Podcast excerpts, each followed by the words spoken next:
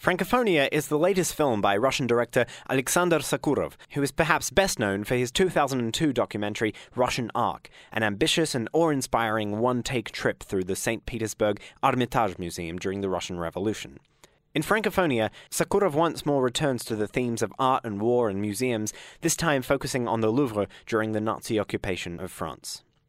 As someone who doesn't get on terribly well with documentaries, I found Francofonia rather intriguing, as it played with the documentary form and fused narrative with truth and reconstruction, past with present. We see Napoleon wandering the halls of the museum, we see the German officer in charge of dealing with the Louvre meeting with the then head of the museum.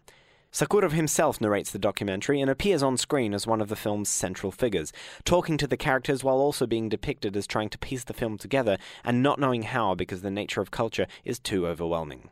But the film itself is not a failure. The nature of culture is overwhelming, and this is intentionally presented in the daunting and elusive way that it is. The fragments of history are all woven together in a way that urges us to draw our own conclusions, in the way that Sokurov tries to over the course of the film. While at times disappointingly Eurocentric in its analysis of culture and the significance of culture, Francofonia still provides plenty of food for thought. What is culture? How much is it worth, and who needs it? Who has a right to it? Perhaps the most interesting facet for me was the parallel drawn between Germany capturing the Louvre during its invasion in World War II and Napoleon invading other countries during his reign and bringing back countless artifacts to be displayed in the Louvre.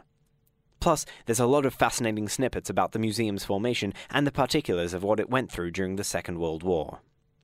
Complex, and at times confusing, in a good way, Francofonia has a lot to offer, even if we do have to do a bit of work to piece it all together. Francofonia opens October 6th.